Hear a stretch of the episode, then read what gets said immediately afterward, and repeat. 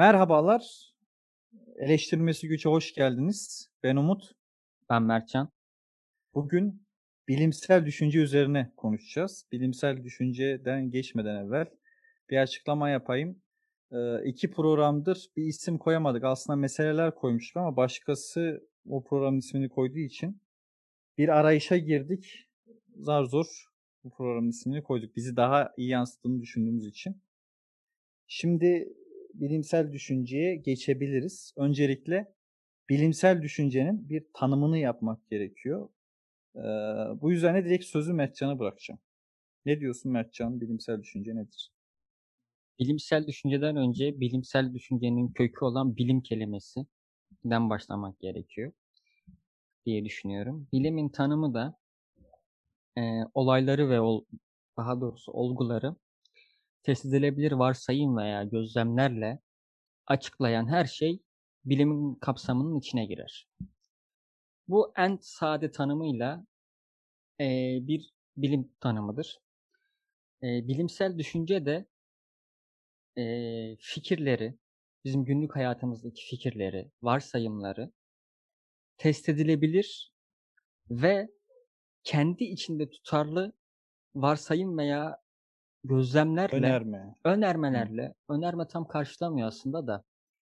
Yani bir fikrin doğruluğunu, yanlışlığını test edilebilir şeylerle. Önerme diyelim şu an için. Önerme daha bence tanımlıyor. Olabilir. Yani bana tam hatırlayamadım önermenin şeyini. Tamam, önerme diyelim. Test edilebilir önermelerle ve kendi içinde tutarlı olan önermelerle açıklamaya çalışmak. Bunun üzerine kafa yormak bilimsel düşüncedir. Bu yöntemle kafa yormak bilimsel düşüncedir. Burada şunu da eklemek istiyorum. Şimdi bilim bilimin amacı bize evreni tanıtmak, açıklamak. Biz de bilimin yöntemini kullanarak olayları, günlük hayatımızdaki olayları, fikirleri gerçeğe yakın mı, yanlış mı, ne kadar doğru gibi sorulara cevap ararken bu bilimin yöntemi olan bilimsel düşünceyi kullanacağız. İşte bunun için test edilebilir varsayımlar, kendi içinde tutarlı olması gereken önermeleri kullanacağız.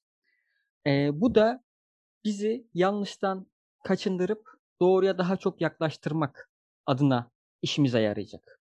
Evet. Aslında bu yaptığımız tanım Karl Popper'in tanımına giriyor. Biz o yüzden Karl Popper'in tanımını kullanacağız aslında. Öyle söyleyebiliriz değil mi rahatlıkla? Şimdi tam Karl Popper'in tanımı değil. Karl Popper'in tam tanımı şu. Test edilebilir varsayımla açıklanan her şey bilimdir diyor. Ben bunu olguya bilimdir dedik. Geçen de tartışmıştık ya. O doğru söz. Ya da şöyle söyleyelim.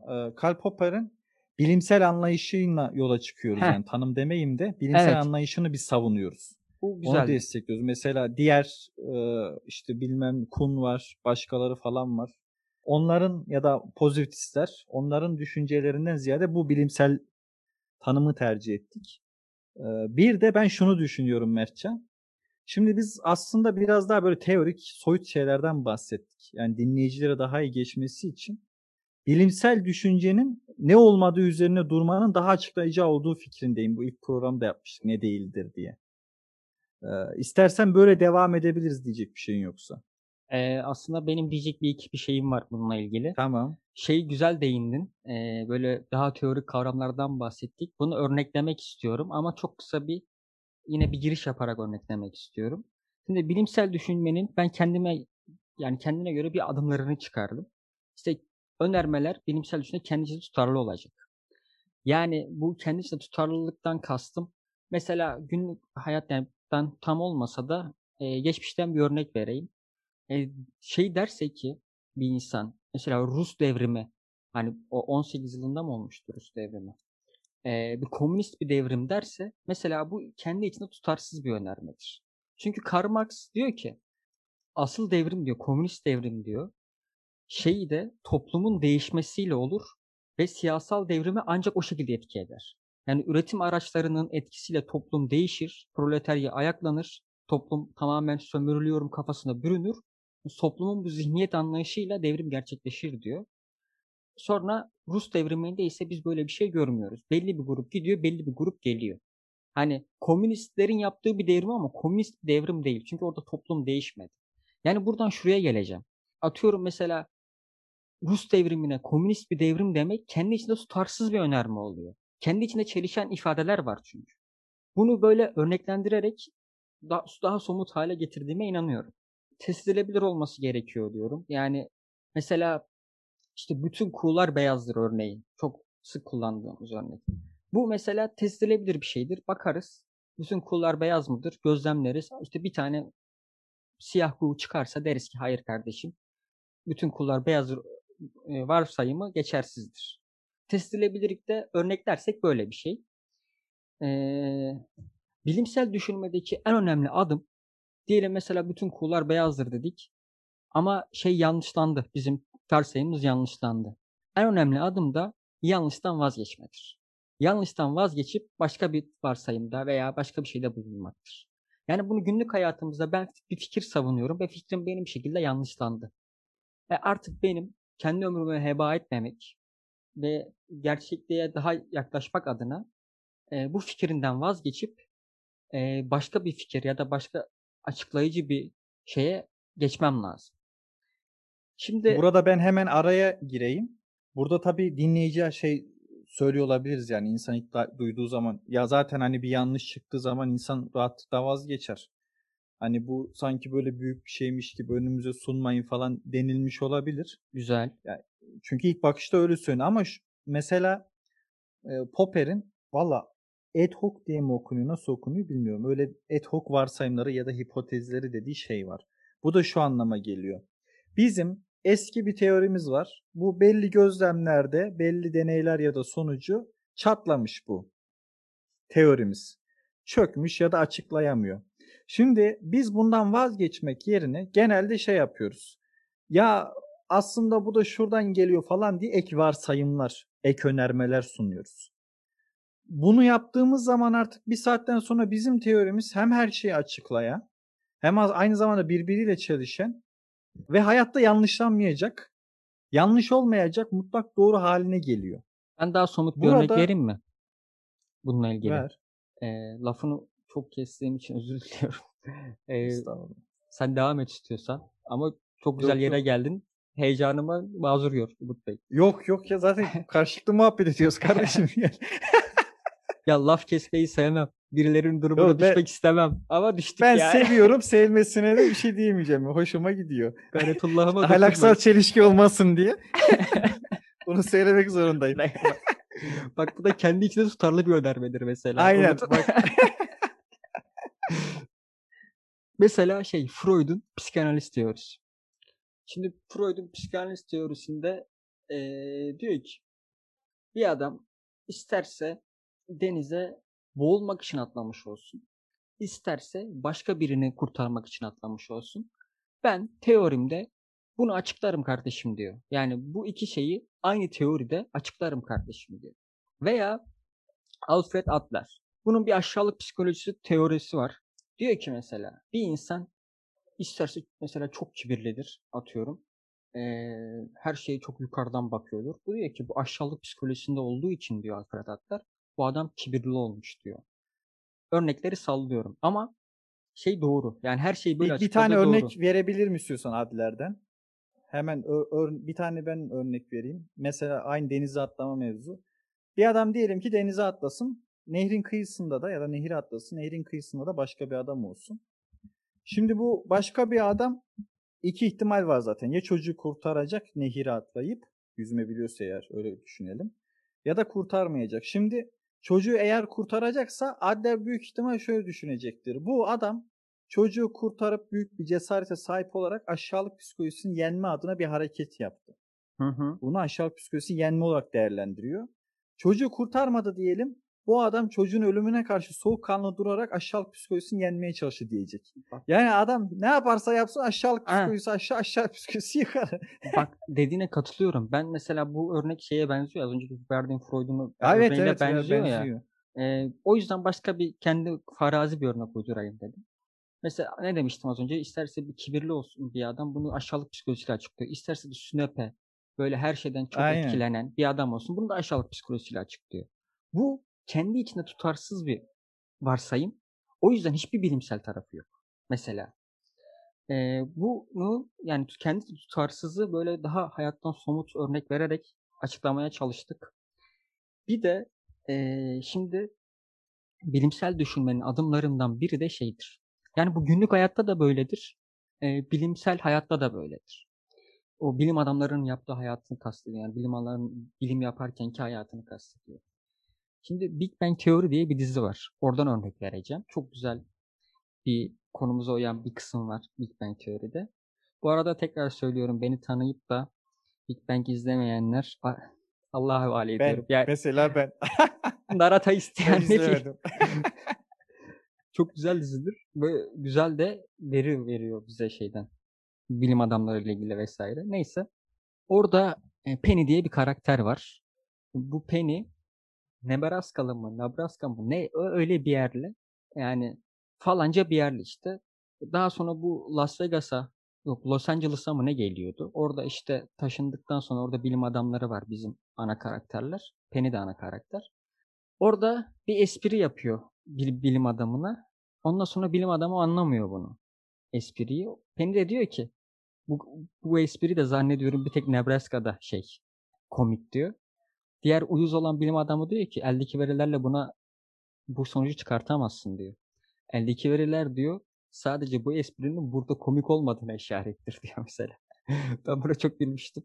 Dur, sesin kesildi tam komik yerine kesildi aslında. Bir daha tekrarlar mısın? O uyuz olan bilim adamı Sheldon diyor ki eldeki verilerle buna ulaşamazsın diyor. Burada yani Nebraska'da sadece orada komik olduğuna ulaşamazsın diyor. Eldeki veriler sadece burada komik olmadığına işaret diyor. Burada da mesela bilimsel düşünme adına bize güzel veriler veriyor. Yani evet. Oradaki gözlem nedir? Orada komik olmadığıdır. Başka yerde test edilmemiş mesela. Hani başka yerde test edilse, komik olsa, gülünse dersin ki bu bir tek bir tek burada komik değil. Veya başka bir yerde gülünmese bir tek Nebraska'da işte nereyse orada komiktir dersin. Mesela bu da eldeki gözlemlerle varsayımlarımızın uyumlu olması bilimsel düşünmenin önemli bir adımı olduğuna işaret.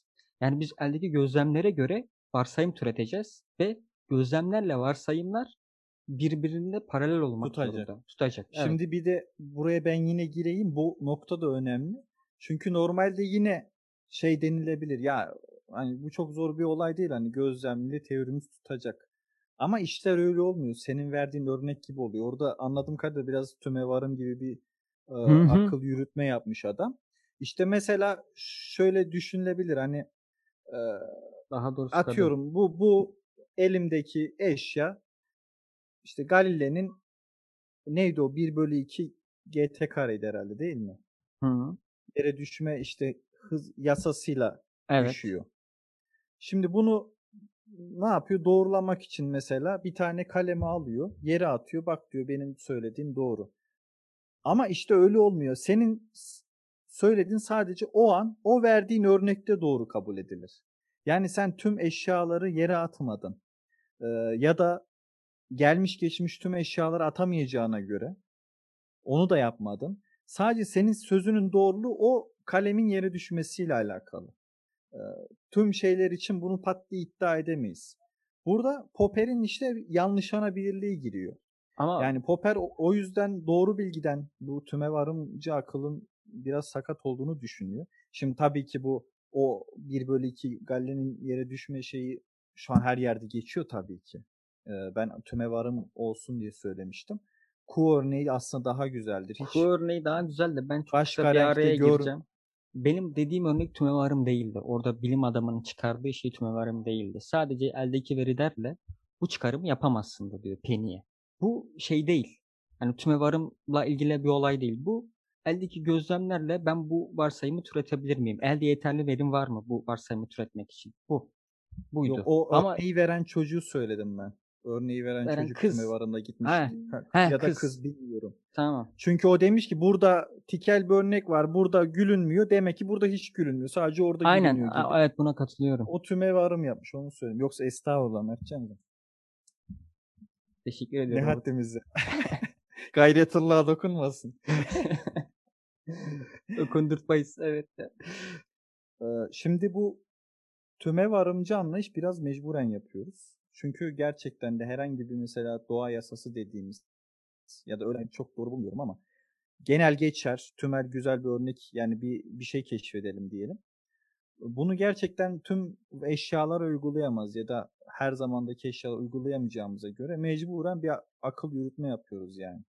Ama Popper bunların doğru olarak kabul edilmeyeceği, aslında sadece yanlışları net olarak bilebileceğimiz üzerine durduğu için bir kendi açısından bir çığır açıyor. Yani diyor ki o kuğu örneği daha güzel. Yani 100 tane kuğu beyaz olsun gördüğümüz. Hı hı. 101. olunca direkt terk edeceğiz. Ve bunu işte aman bu işte siyaha beyazdı ama siyaha boyanmış, yok şöyleydi böyleydi diye ek varsayımlar sunmadan direkt vazgeçmemiz lazım gerçekten. Evet. Ben burada şeye geleceğim. Buradan da mutlak doğruluk. Aslında başka bir şey diyecektim de unuttum az önce. Çok bu şeylerle ilgili yine. Neyse. Tıkanmadan devam edelim. Bu mutlak doğruluk şeyi var. Burada tümevarımdan da gelen. Yani daha doğrusu biz insanın birçok bilinmezlik içinde yaşadığımız için hayatta daha eski çağlardan beri, en ilkel dürtülerimizden beri bir mutlak doğru ihtiyacımız var. Bu evet. Mutlak doğruya da yani şey, hatta Celal Şengör şey diyordu. Yalan da olsa diyordu. Mutlak bir şeye sarılmak şeyden daha kolay geliyor insana diyordu. Daha cezbedici geliyor. Bunun üzerine duralım hatta biraz daha. İşte lafımızı bir kesmeseydiniz ben buradan bir şey daha diyecektim de unuttum ya gene. Celal Şengör şey diyordu yani kesin olmayan bilgiyle uğraşmaktansa ama doğruya daha yakın şekilde, gerçeğe daha yakın şekilde kesin olmayan bilgiyle uğraşmaktansa kesin olan bir yanlışa yönelmek insanoğluna daha kolay geliyor diyordu. Gerçekten öyle. Çünkü bizim aciz yaratıklarız. Dünyada bilmediğimiz, evrende bilmediğimiz şey bildiğimiz şeyden daha çok. Doğamızda, kendi doğamızda yani içsel yapımızda, dışımızdaki dünya da bizi şeye itiyor. Mutlak doğru anlayışına, ihtiyacına itiyor. Ne yazık ki birçok sıkıntının sonu şeyi de buradan çıkıyor. Sorunu da buradan çıkıyor. Mutlak doğru ihtiyacından çıkıyor. Senin ekleyecek bir şey var? Ben burada ekleme yapayım. Şimdi mutlak doğru niye insanları cezbediyor ya da bizi neden cezbediyor? Ben böyle daha böyle psikolojik durumumuz, halimiz üstüne daha çok durma taraftarıyım. Diğerinden ziyade. Şimdi Celal Şengör'ün orada tespiti doğru. Cezbediyor. Neden cezbediyor? Çünkü mutlak doğrumuz olduğumuz zaman yani hayatımızda büyük meselelerde ekstra öğrenebileceğimiz hiçbir şey yok demek mutlak doğru demek değil mi? Hı. Her şeyi biliyoruz. Dünyaya niye geldik? Nasıl yaratıldık? Ne yapmamız lazım? Öbür tarafı mesela biliyoruz. Tarihi biliyoruz. Her şeyi biliyoruz. Gelenekleri, doğruyu, eğriyi, ahlakı, ahlaksız yasayı. Tamam. Şimdi bunun verdiği güvenceyle bunların hiçbirinin bilinmediği, kafası karışık bir insan zihninin verdiği güvence bir mi? Değil. Evet. Mutlak doğru o yüzden daha çok cezbediyor. Tarih boyunca da öyle cezbetmiş ve bu bilimsel düşünce şimdi aklıma geldi. Yapmamız biraz daha iyi oldu. Çünkü bu konuda herkesin ağzına bir sakız olmuş bir mesele. Bilimsel düşünce. Yani argümanları bilimsel ya da bilimle alakalı olup olmayan herkes bu şeyi takıyor. Meşhurluk aracı oldu. Ama bilimsel. Ama bilim adamları öyle demiyor. Ama gerçekten bilim bu mu? Ya da bilimsel düşünce bu mu? Mesela bize bilimsel düşünce adı altında herhangi bir mutlak doğruyu dayatmak bilimsel mi yani? Evet. Ve Freud'un psikanalizi teorisi, Alfred Adler'in yani Popper'in bilimsel dışı diye tanımladığı şeyler, Adler'in ve Marx'ın tarih öğretisi falan mesela tarihsel materyalizm. Hı hı. Yani bunların hepsinde sorulacak bir soru kalmıyor. Çünkü her şey cevabı var. Freud'un her şey cevabı bir cinsellikte, Adler'in aşağılık kompleksinde, diğerinde de tarihsicilik. Yani, aynen tarihsicilik. Şimdi burada kulak doğrunun bize en büyük sıkıntısı da bizi öğrenmesinden alıkoymak. O zaman zaten ben atıyorum komünist olsam her şeyi çözdüm zaten. Yani zaten çok uzak olmayan bir tarihte sınıf devrimi gerçekleşecek. Ondan önce her şey sınıf çatışmasıydı. İşte şu üretim araçları biraz daha şey yapsın, bizim toplumumuz da şey kafasına gelsin, devrimi de yapacağız. Komünist rejimi de kuracağız. Zaten her şey belirli, her şey deterministik. Yani benim bir şeyi araştırmaya, acaba bu niye böyle oluyor demeye, nasıl olur, gelecek nasıl olur kaygısına bürünmeme ihtiyaç kalmıyor.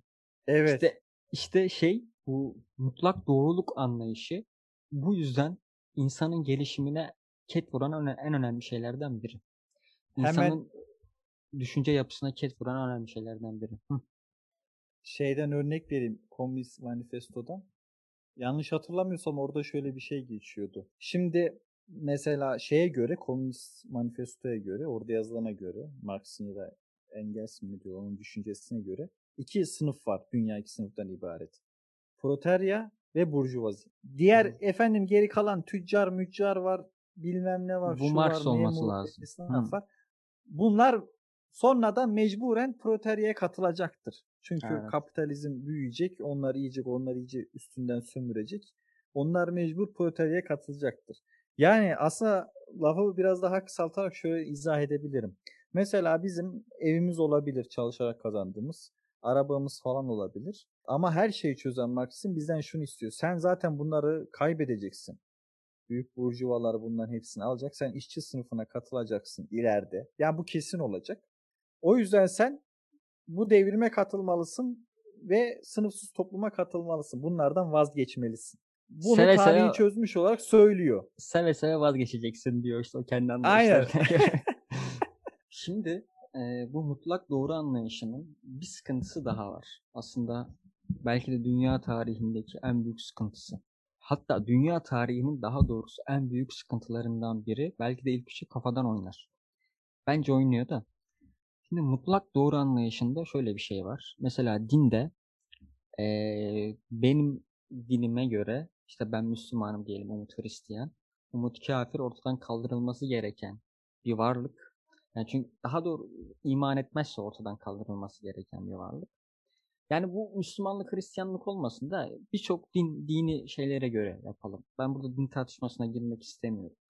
Yani benim dinime göre ben kesin cennete gideceğim. Sen bu kıydın Umut, yani hani şeyin yok. Cennete gitme yok. Şeyin yok, kaçarın yok. O yüzden dünya tarihinde önemli bir kısım din savaşları oluşuyor. Tabii bahane çok olduğu zamanlar da oluyor dinin.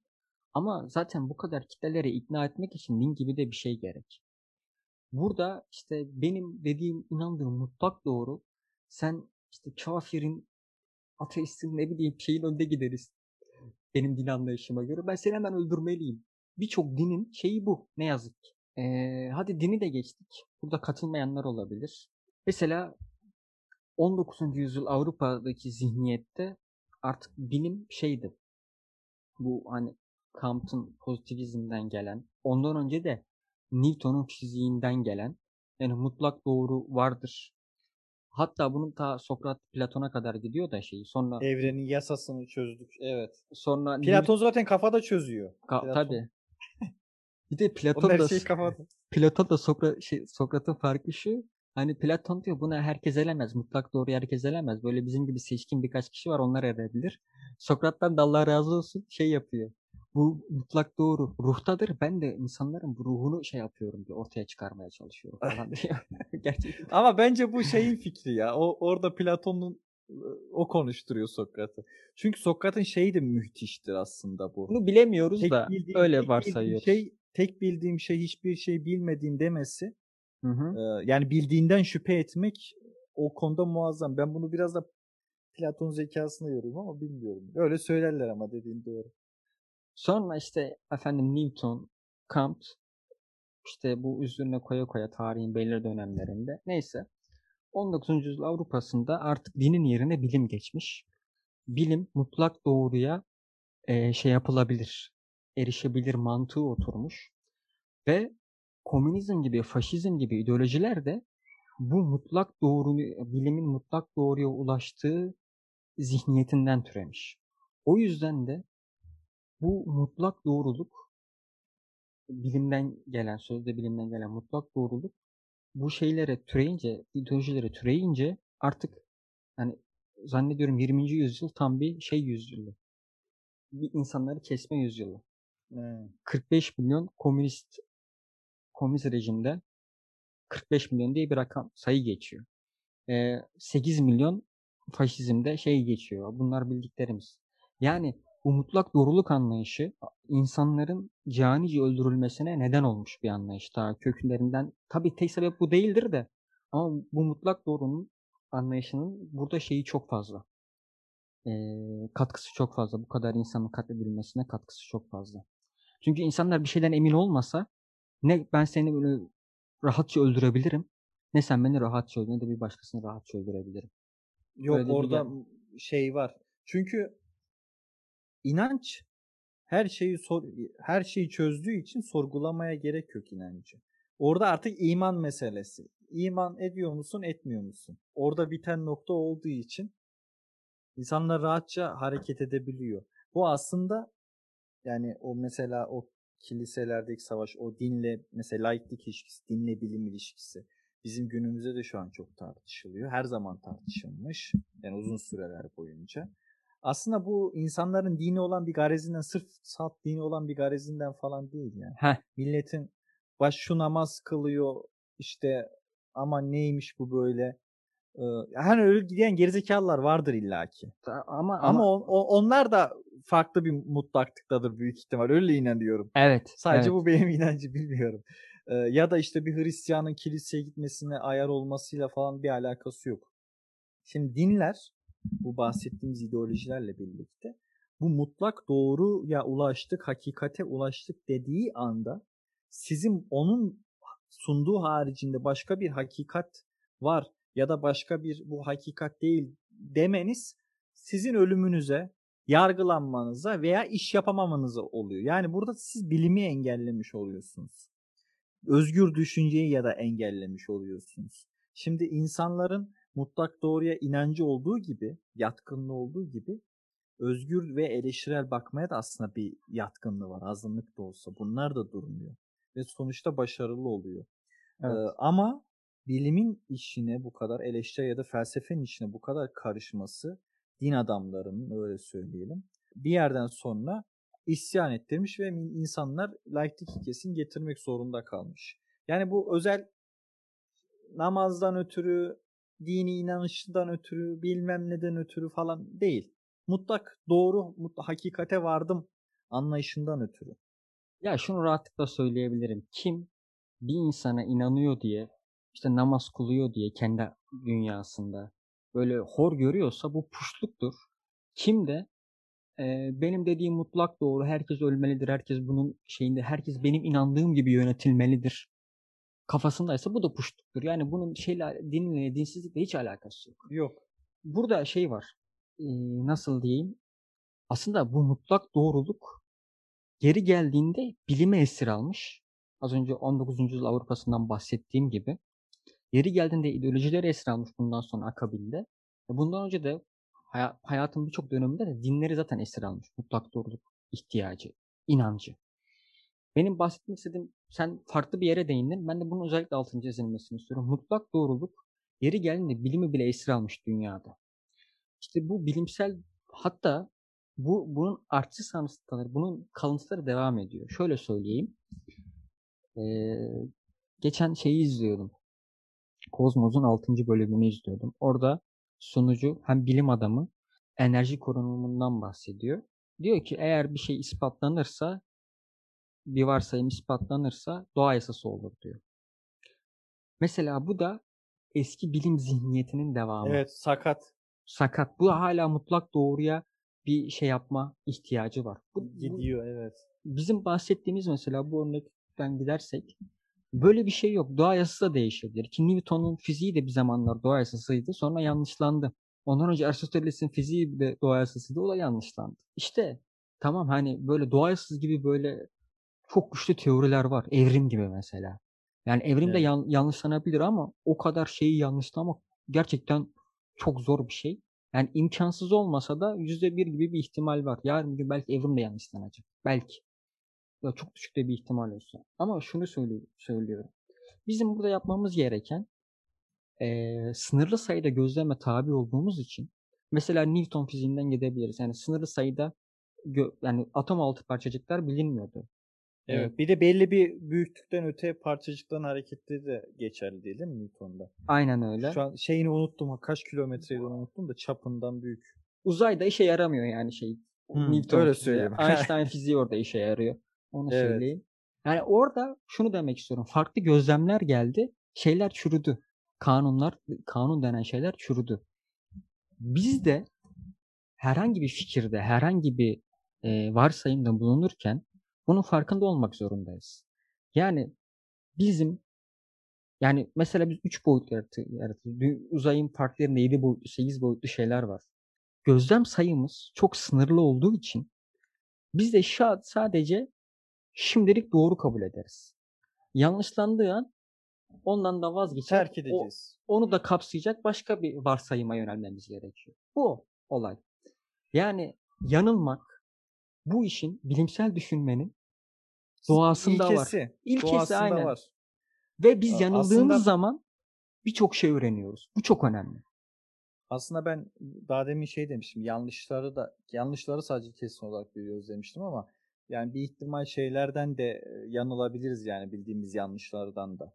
Ama ben daha emin oluyorum yanlışları daha çok doğru bildiğimizde. Senin dediğin gibi biraz daha hatta toparlayacak olursak bilimsel düşüncenin temel ilkesi bildiğimizin kesin doğru kabul etmeme. Her an doğru bildiğimiz şeyin yarın ömür yanlış olacağı gerçeğiyle yüzleşme ya da ihtimaliyle. O ihtimali bir kere kabul eder bilimsel düşünce. Aynen şimdi öyle. Böyle olduğu zaman zaten tartışma açılıyor. Diğer türlü tartışılmaz. Konuşulur sadece. Muhabbet edilir.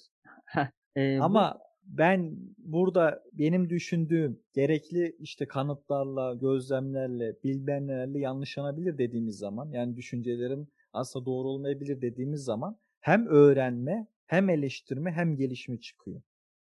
Evet. Bir de şunu söyleyeyim, şunu ekleme yapayım az önceki konuya. Çok özür dileyerek. Bu bilimsel düşünmede bir olay da şu. Ortaya bir fikir ve varsayım atarken bizim şunun farkında olmamız lazım. Ya ben mesela şunu söylüyorum ama acaba bu hangi şartlarda yanlışlanır? Bu gözlem olursa ben şeyden geri çekiliyorum. Bu fikirden geri çekiliyorum. Mesela örnek vereyim bunu. Günlük hayattan örnek vermek istiyorum. Ben mesela Türkçü bir insanım. Türk milliyetçisi bir insanım. Düşündüm yani doğada ne olursa, milletler arasında ne olursa ben Türkçülükten vazgeçerim. Dedim ki eğer evrim kendinden olanı daha çok sevme, kollama, yaşatma ya doğru değil de tam aksi yönde gerçekleşirse yani ha Umut'un çocuğu, ha benim çocuğum, ha onun çocuğu hiçbir fark yok. Böyle yolda bulduğunu alıyorum, besliyorum falan öyle bir şey olursa mesela burada soyculuk biter. O zaman milliyetçilik de biter. Yani yapmış olur, yanlışlanmış olur. Yarın bugün böyle bir durum olduğunda bu fikirden geri çekilirim. Veya uzaylı istilası olursa dünyacılık şeyden önde gelir. Veya bütün milletler tek devlet olup yaparsa ya insan milletler üstü bir insanlık ulusu gibi. Yani insanın sosyal evrimi hani mesela aşiret, kabile, boy ondan sonra millet oldu ya milletten daha üst bir şey olursa milliyetçiliği yanlışlayacak. Böyle de bir şey olabilir. Bu da Türkçülüğü yanlışlayabilir. Ama ben şundan bahsetmek istiyorum özetle. Hani bu biraz büyükçe bir şey oldu ama çok basit bir de varsayım atarken ortaya. Acaba bu hangi şartlarda yanlışlanır? Ne olursa benim fikrim çürür diye bir düşünmek gerekiyor. Bu da eleştiri kültüründeki çok önemli bir adım. Hem bilimsel düşünmede hem de eleştiri yapabilmede insana birçok şey sağlıyor. Dogmatizmi öldürüyor. Ben Mertcan'ın bu evrimle alakalı dediği harici diğerlerine benim de varsayımlarım. Ben de Türk milliyetçisiyim. Ben de bunları eskiden beri düşünüyoruz. Ne olursa biz vazgeçebiliriz falan diye. Benim kendime verdiğim cevaplar mesela beni tatmin etmedi ama aslında burada Mertcan'ın veya benim bu varsayımlarının, bu ölçülerin doğru olup olmaması önemli değil. Bizim burada önemli olan bunu düşünebilmemiz.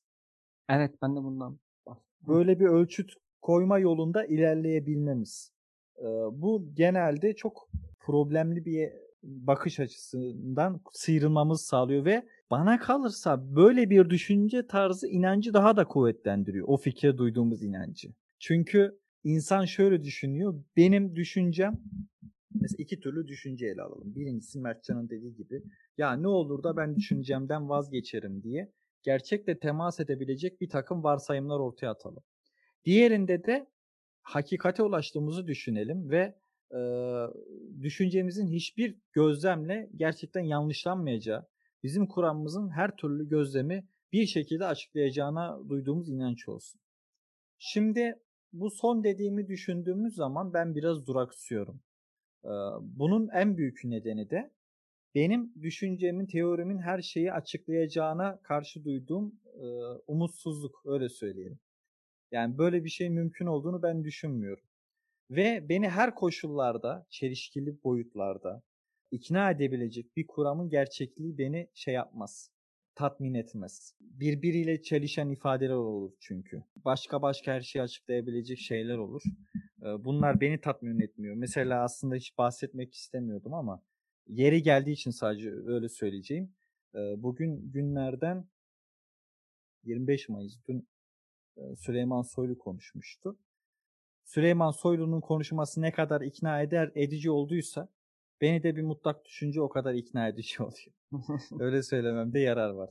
Ama ikinci düşünceyi gördüğümüz zaman eğer bir varsa bir gözlem ortaya atıldığı zaman şu gerekçelerle benim olursa ben düşüncemden, teorimden vazgeçebilirim dediğiniz zaman o teorinin doğruluğuna, öyle söyleyeyim, gerçekten öyle söyleyeyim, doğruluğuna, aslında yanlış bir terim doğruluğuna demek ama doğruluğuna olan inancım benim artıyor.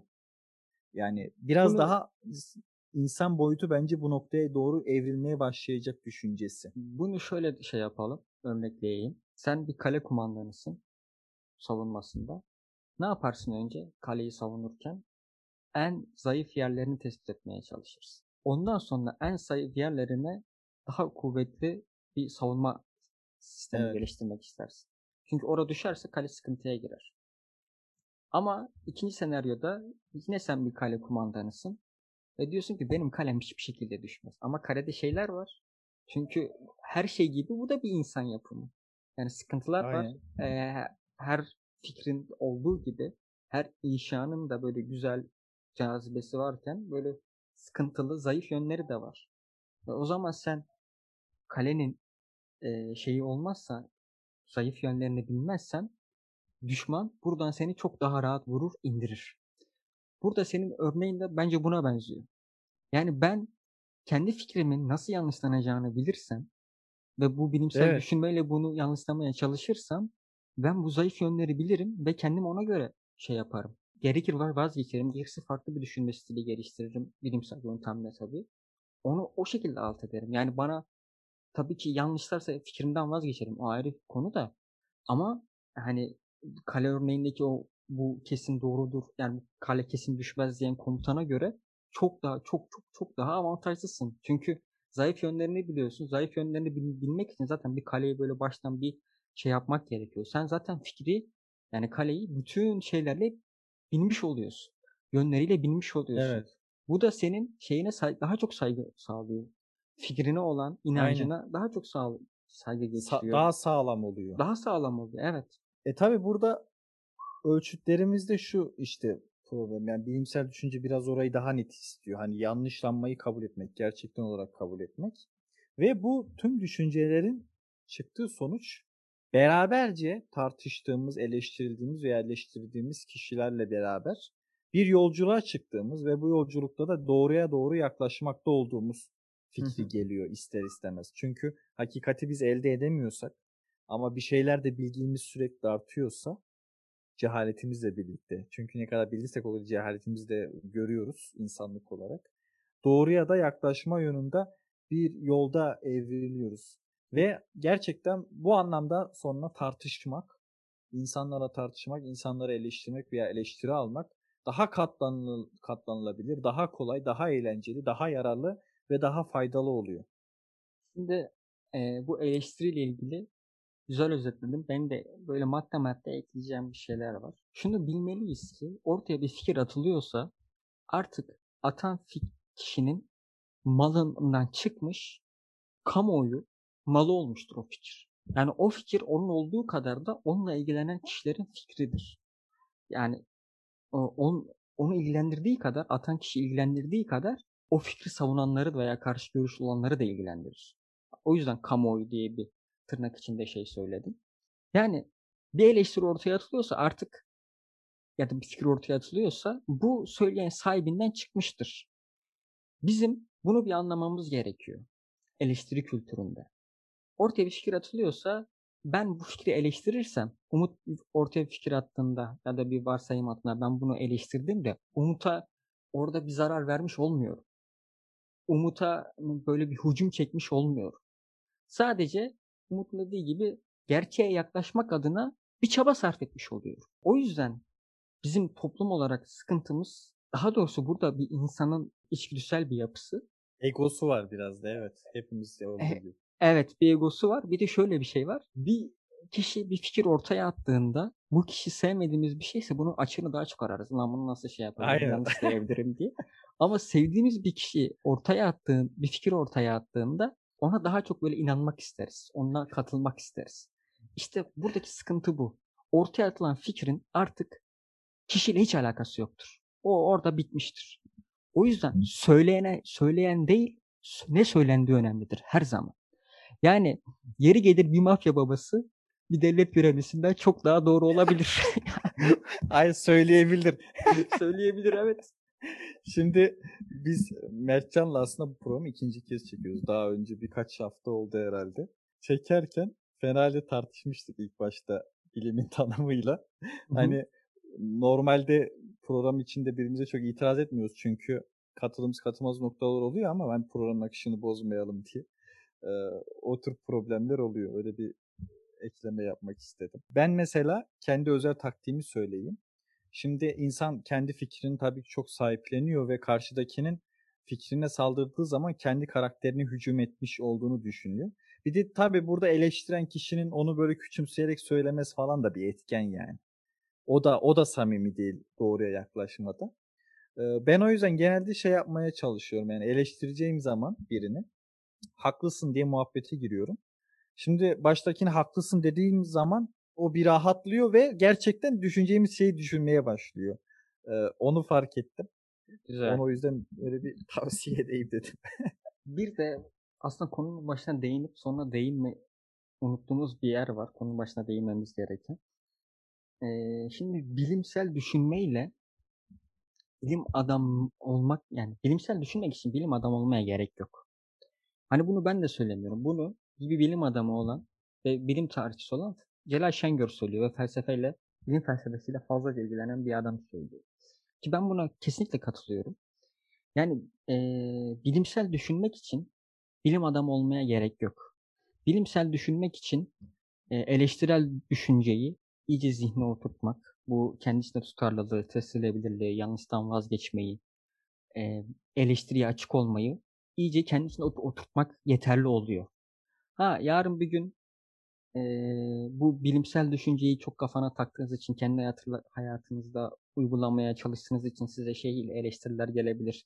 Bilim demek de bilim adamı olunmaya falan gibi eleştiriler gelebilir. Her deyin geçin, ne anlatacağınız ki yani hani bu da yani bilim adamı olmamak gerektiğini ısrarla vurguluyorum. Çünkü zaten bilimsel düşünmek için bilim adamı olunsaydı ne bilim felsefesi ortaya çıkardı ne de bir biz programı yapabilirdik. Yani. Bir de bunun tam tersi de bir örnek var. Mesela benim televizyonlarda gördüğüm, yani Türkiye'de bilim adamı olup da gerçekten bilimsel düşünceyi bilmeyen adam var. Mesela ortaya bir veri geliyor, adam bunu ayetmiş gibi kabul ediyor. Ama bunun nasıl yanlışlanacağını, doğruya ne kadar yaklaştığını sorgulamıyor. Bu diyor veridir. Ben bilim adamıyım ve verilerle çalışırım. Bu veri benim için doğrudur. Tamam. O veri hangi şartlarda yanlış olacak? Bunu mesela sorgulanmıyor. Böyle de sıkıntılar var. Yani bilimsel düşünme gerçek anlamda bilim adamlığıyla değil, bu bilimin daha çok bilim felsefesiyle ilgili bir şey. Bunun da altını zaten çizmek istiyorum. Bilim adamları bilim yapar. Hani onların işleri bilim yapmak. Bilim hakkında düşündüğü an zaten bilim felsefesine giriyor. Felsefeci gibi düşünmeye başlıyor. Bilimsel nedir, bilim nedir diye düşündüğü zaman. Ben başta çok yadırgıyordum. Çünkü bu şekilde hiç düşünmüyordum. Hani hem tanık olduğum hocalara karşı sorduğum zaman hem televizyonda falan gördüğümüz zaman. Yani bilimle uğraşan ya da sosyal bilim yapan ya da bilim adamı sıfat takan insanların gerçekten doğru düzgün bir bilim tanımı yapamadı. Evet. Bilimsel düşünce üzerine çok tatmin edici konuşamadığını gördüm. Ama sonrasında bu düşüncem kırıldı. Çünkü yani onun işi değil. Onu yaptığı anda zaten bilim yapmayacak, onu düşündüğü anda. Bilim felsefesiyle uğraşmak zorunda kalacak. Bilim felsefesi üzerine düşünecek. Bugün biraz çok dağınık gittik. Öncesinden çok düşünmedik hani ne konuşalım falan diye. Spontan gelişti. Mertcan bana katılmadığını belli ediyor şu an. Siz duyuyorsunuz. Evet. Yani kimse gayretullah'a dokunmasın. Gayet de güzel toplu gittik. Şey konusu aslında bir toparlamak lazım da şimdi nasıl toparlayacağımı da bilemiyorum. Fikrimi, varsayımımı ne şekilde yanlışlayacağını açıklamak. Aslında işin sırrı burada yatıyor. Çünkü mutlak düşüncede bunu sorduğunuz zaman hani senin teorinin hangi şartlar altında ne zaman yanlışlanabilir? Yani nasıl bilebiliriz? Hangi ihtimal senin teorinin yanlışlar? Hani yok ama velev ki şu ihtimal oldu diyebiliyor musun? Hı-hı. Yok diyecek size. Yani her türlü ihtimal benim teorimi açıklar dediği anda oradan uzaklaşın, koşarak uzaklaşın. O artık bilim değil, şey oluyor. O artık bilimsel falan filan değil. O artık bitiyor. O artık iman oluyor, öyle söyleyeyim. Evet. Popper'in bir lafı var. Oluyor. Bir teori her şeyi açıklıyorsa hiçbir şey açıklamıyordur diye. Aynen. Biri gerçekten hani hiçbir şey vermez ki size. Yani şu aşağılık psikolojisi, bu aşağılık psikolojisinden yani tamam da hani çok muhabbetin çekilmiyor dersiniz herhalde en sonunda. Çünkü yeni bir şey falan da koyamıyorum. Başka bir açıklama evet. Da yok. Sadece konuyu bağlıyor yani. Böyle oturdu. Aşağılık psikolojisiyle onun bir bağlantısını koruyor bir şekilde. Bir çember içinde herhalde. Dönüp durursunuz. Yani hiç başka bir şey dünyaya çıkamazsınız. Hani bir oyun çıkar da çok merak edersiniz. Saatlerce oynarsınız. Sonunda sürekli bakarsınız artık oyun gelişmiyor. Sıkılırsınız. Sen demiştin ona ya bana. Gibi. Popper'in başka bir lafı daha var diye. Hani bu da bilimsel düşünceyi oturtmak, insanın kendi o kibrini kırmak için güzel bir şeydir. İnsanla amipin farkı, amip evet. Yanlışlandığında ölüyor, insan yanlışlandığında hayatına devam ediyor. Bu kadar olay yani. Amip hipotezi yanlışlandığında daha doğru olur. Hipotezi yanlışlandığında ölüyor. İnsan hipotezi yanlışlandığında yola devam ediyor. Ama genelde hipotezimiz yanlışlandığında ölmeye başladık yani. Çünkü karalar bağlanıyor. Efendime söyleyeyim. Gerçekten gördüğümüz zaman intiharlar falan da edilir yani çok rahat. İntihar ediliyor ya bileyim. Mesela şahsa suçlama oluyor. Hani sen az önce değindin ya. Atıyorum sen benim bir varsayımımı yanlışladın. Ben sana giydirmeye başlıyorum. Zaten öyle bir geç falan diyorum ama yani bu da mesela pek hoş olmayan bir şey. Eleştiri kültüründe yani. Burada işte bir bilimsel ahlak lazım. Öyle söyleyelim. Bilimsel ahlak tam karşılıyor mu? Asla karşılıyor. Bilmiyorum. Yani ya da eleştiri bir ahlak eleştiri kültürü lazım. Eleştiri kültüründe hemfikiriz var zannediyorum. Yani ortaya da yani Umut benim bir fikrime yanlışladığı zaman ben Umut'a diyorsam şahsına yönelik suçlamada bulunuyorsam o benim şahsıma bir şey demediği halde hadi lan oradan FETÖ'cü falan diyorsam yani buradan ne bilimsel düşünce çıkar ne eleştiri kültürü çıkar, hiçbir şey çıkmaz. Bu da önemli bir noktaydı. Özellikle değinmek istedim. Bizim şimdi buradan biraz da çok olduğu için. Yaygın olduğu için üstüne de durmak lazım. Yani mesela yani biz böyle konuşuyoruz ama hiç böyle davrandığımız olmuyor mu? Yok. Benim dikkat etmeye çalışıyorum. O anlamda ama bazen böyle fikirlerimin önüne hissiyatlarım karıştığı oluyor yani. Ben çünkü örnek karşı verebilir miyim? Bana söyle. Beni ifşa etmeyeceksen söyleyebilirsin. Bilemedim. Bu yok. Seni kendimle ifşa edeceğim. Bir şey kendimden. Mesela benim son zamanlarda 2 tane insan hakkında şeyim yanlışlandı. Kendi fikrim yanlışlandı. Hani az önce biz dedik ya söyleyen önemli değil de söylenen önemli diye. Mesela ben burada kendi hayatımda bazen bu kurala sadık kalmamış. Umut'un dediği gibi fikriyattan ziyade hissiyat öne çıkmış. Mesela nefret ettiğim bir insanın, yani böyle yobaz, gerizekalı gördüğüm bir insanın ne kadar entelektüel, ne bileyim ne kadar bilgili olduğuna şahit oldum. Tüm Türkiye gibi son zamanlarda. Ama sadece bu kısmını söylüyorum. Diğer kısmından hala nefret ediyorum, o ayrı konu da.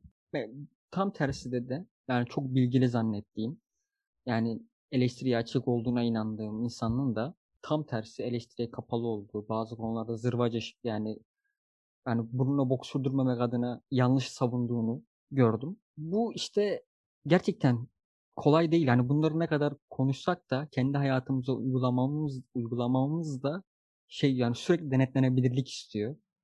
Evet. Güçlü bir irade istiyor. Şimdi bir de bir anlayıştan bahsedeyim.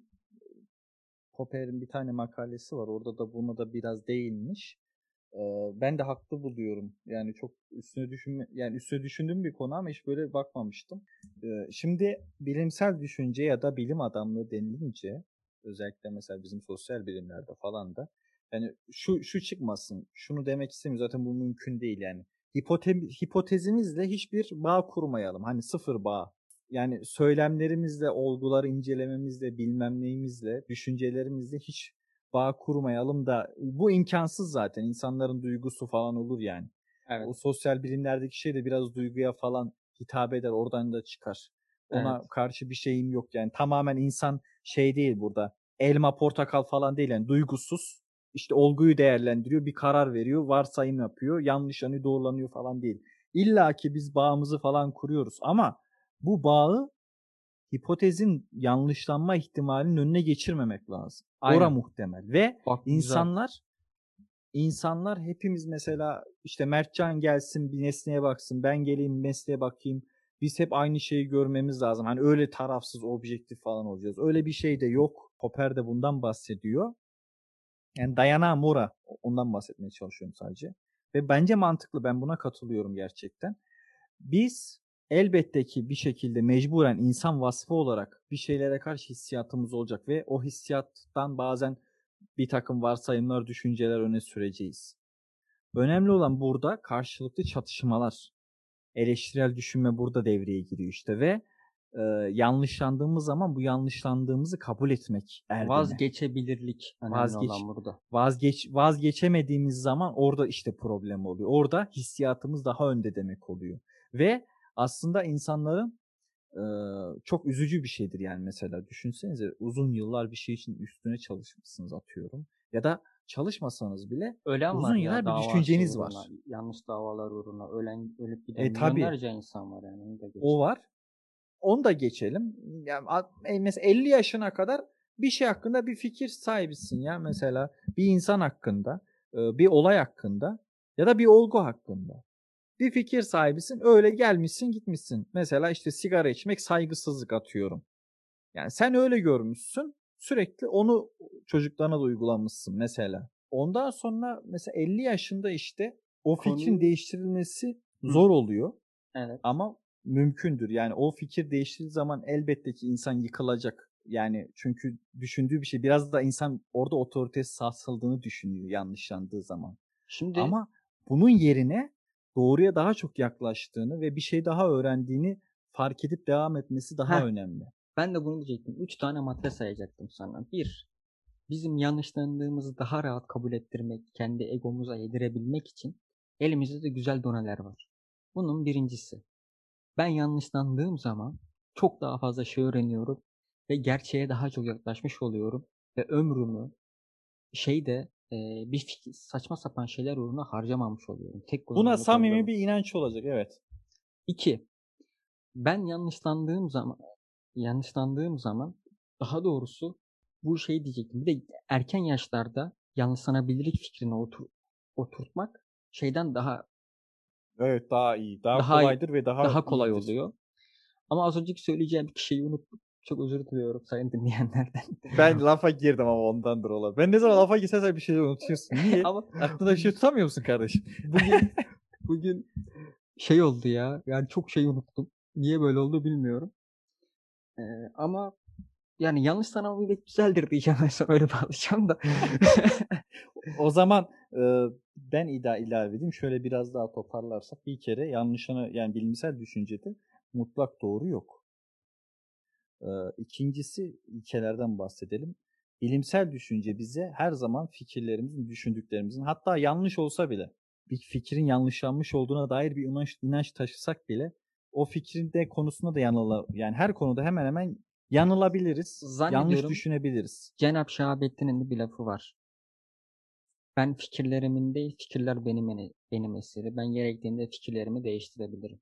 Evet, bu önemli. Yani bunu yanlış tanımak gerçekten, yani yanlış tanıdığın zaman fikir değiştirebilmek gerçekten, yani insanı daha çok şahsiyetini güçlendiren bir şey. Şey diyecektim bir de, bak aklıma geldi ikincisi. Herkes yanılabilir. İnsanlık, herkes de yanılmıştır şu zamana kadar. İstisnasız her insan, yani belli bir yaşa kadar gelmiş her insan fikrinde, inancında, bir şeyinde muhakkak yanılmıştır. Çünkü yeni bir şeyler öğrenebilsin. Yani bu herkesin başına gelen bir şey ve benim rahatlıkla başıma gelebilir. Ve bunu bana biri iyi niyetle söylediği zaman ben de gayet memnun olmam lazım mantıklı olarak. Çünkü bana yanlışımı gösteriyor, beni oradan kurtaran o oluyor. İkinci olarak bir dedim bizi şeyden kurtarıyor, dogmalardan kurtarıyor, ömrümüzün heba etmesinden kurtarıyor. Bunu kendimize düşünerek motive edebiliriz. İki, her insan yanlış sanabilir.